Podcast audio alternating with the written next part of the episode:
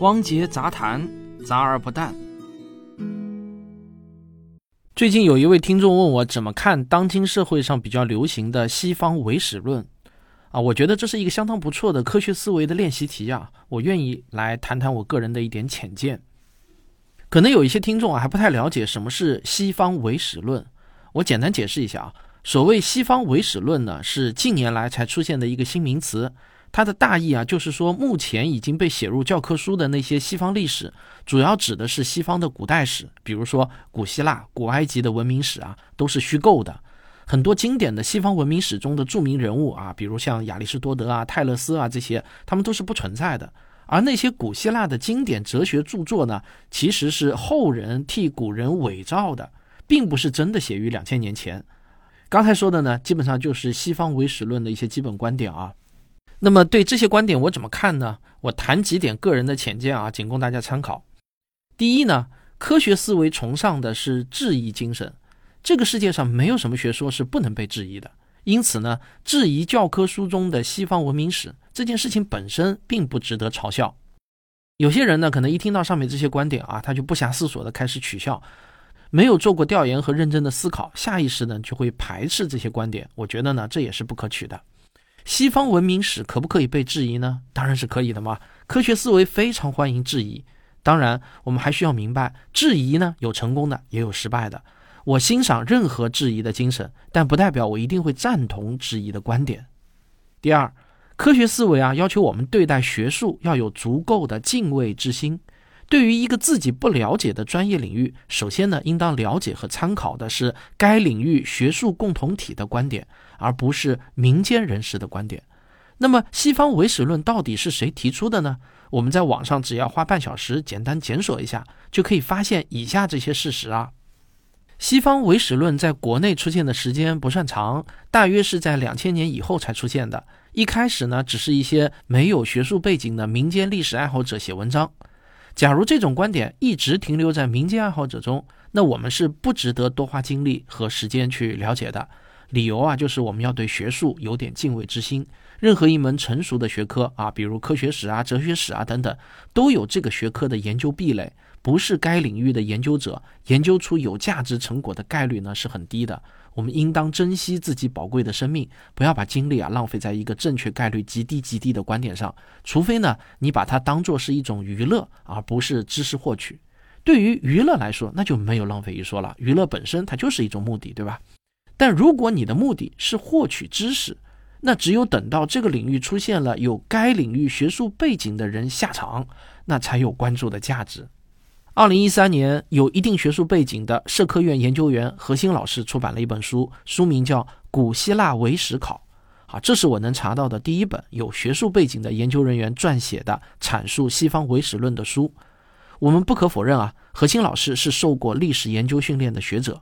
尽管从何新老师的履历中我们可以看到，何新老师的学历呢是只有大专肄业，但因为他著书立说，成果丰厚啊，他一九八九年就被中国社科院破格晋升为高级研究员。那我觉得他当然是有资格研究历史的。那么这本古希腊唯史考的学术价值高吗？这个问题啊，我们可以先放一放，因为对我来说啊，这时候还不到需要仔细研读这本书的时候。我们现在要做的是对西方唯史论有一个宏观的了解。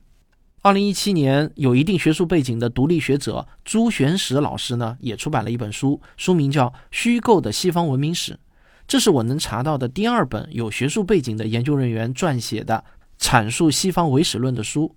值得注意的是啊，为该书作序并盛赞该书的是浙江大学的教授黄和清老师。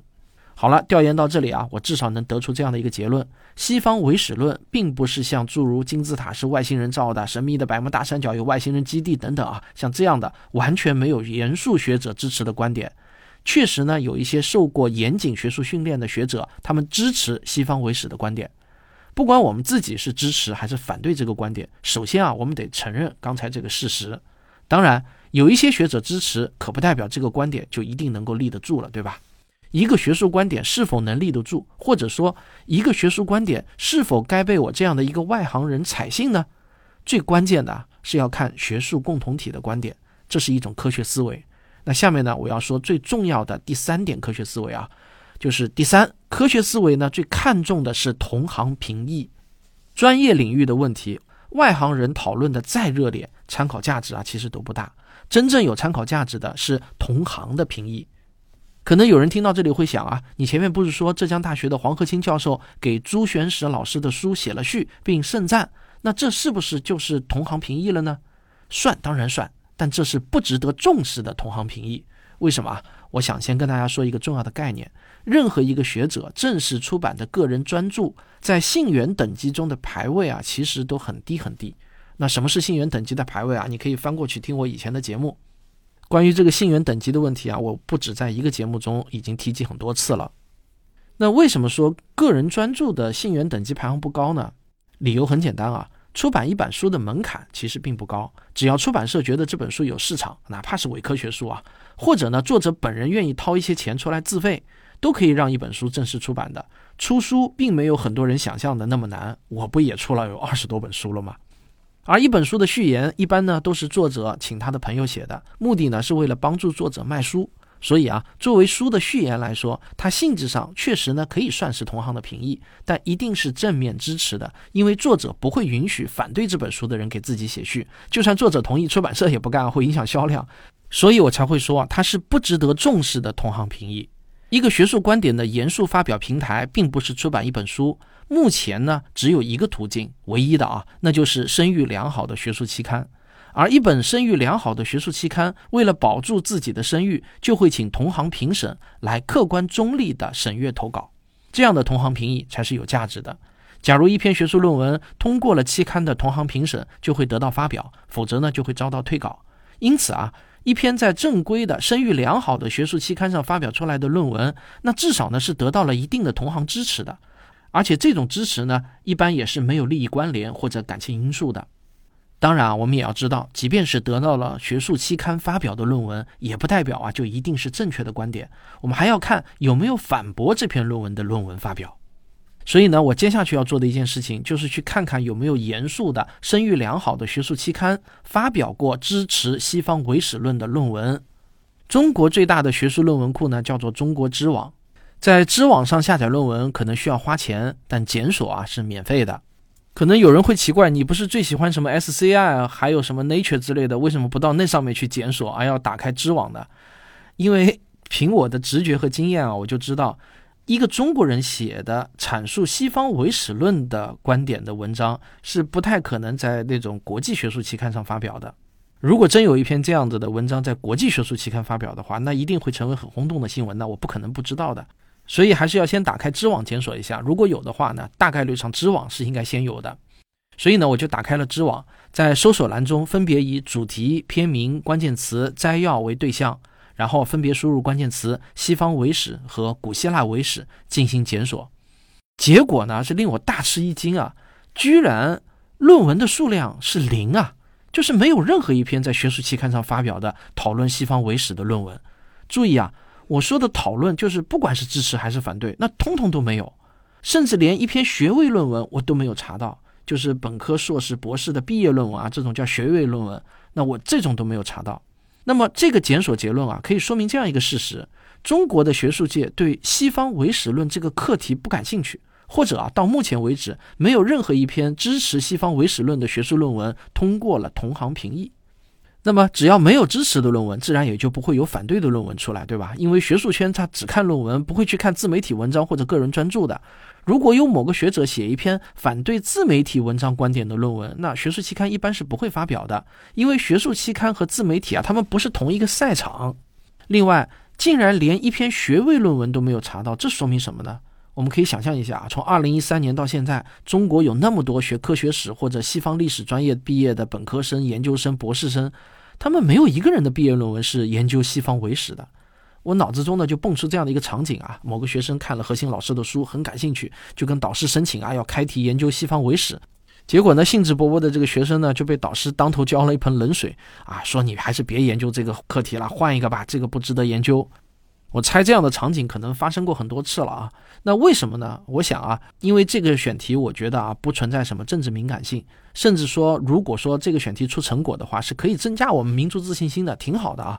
因此，我觉得是可以排除人为干扰因素的。那么这么多年来一篇学位论文都没有，那只能说明啊，学术界啊确实不感兴趣。我在知网检索之前呢，本来是已经做好了心理准备，我想呢，我应该会看到很多论战的论文啊，然后呢，我再从中挑选几篇正反方的这个代表作，我来看看啊，谁更能说服我，谁的证据更扎实。但是我没有想到啊，是这样的一个零结果。那既然是这样的结果，我的调研呢也就此结束了。所以我现在呢就可以清晰的来表达我目前的观点：西方唯史论啊，目前还仅仅是一个具备娱乐价值的观点。或者说呢，有可能具备政治价值、情感价值，但肯定啊还上升不到具有知识学习价值的观点。但是呢，我也诚恳地说，我并不会对西方唯史论关上大门。如果哪一天在某个严肃的、声誉良好的学术期刊上有一篇支持西方唯史论的论文被发表了，我想啊，我会去认真阅读的。但我也会等待反驳的论文出来后啊继续看。但哪怕以后有再多某个学者个人的学术专著出来，也不会改变我今天说的西方唯史论仅具有娱乐和情绪价值这个观点。我前面的这几步思考方式啊，我看呢其实是一个通用的思考模型，可以帮助你调研很多类似的争议话题，一点都不难，也花不了多少时间。尤其是 AI 现在越来越成熟的今天啊，你按照我上面的方法去问 AI 几个问题，差不多就够了。那文章写到这里啊，其实已经可以结束了，因为我想阐述的观点都已经阐述完了。不过呢，我想最后啊再写两句补充的话。其实啊，出于好奇，我还是了解了一下西方唯史论的主要论据。比如说啊，亚里士多德传世的著作有数百万字，他写在什么地方的呢？要知道那时候羊皮纸可贵了。我看网上有人反驳说啊，那个时候用的缩草纸很便宜。但这边呢又有人反驳说啊，缩草纸也很难保存的，不可能流传下来的。但那边也有人反驳说啊，古希腊的著作是被系统性的翻译成了阿拉伯文，在亚历山大图书馆保存下来的。现在的著作呢，其实都是再从阿拉伯文翻译成英文的。总之啊，像这样一来一往的争论啊，在知乎上我们可以看到很多。我呢也是走马观花的看了一些。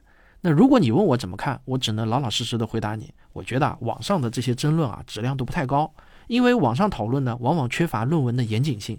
很多所谓的事实陈述呢，也都缺乏好的信源佐证，我呢也是很难辨真假。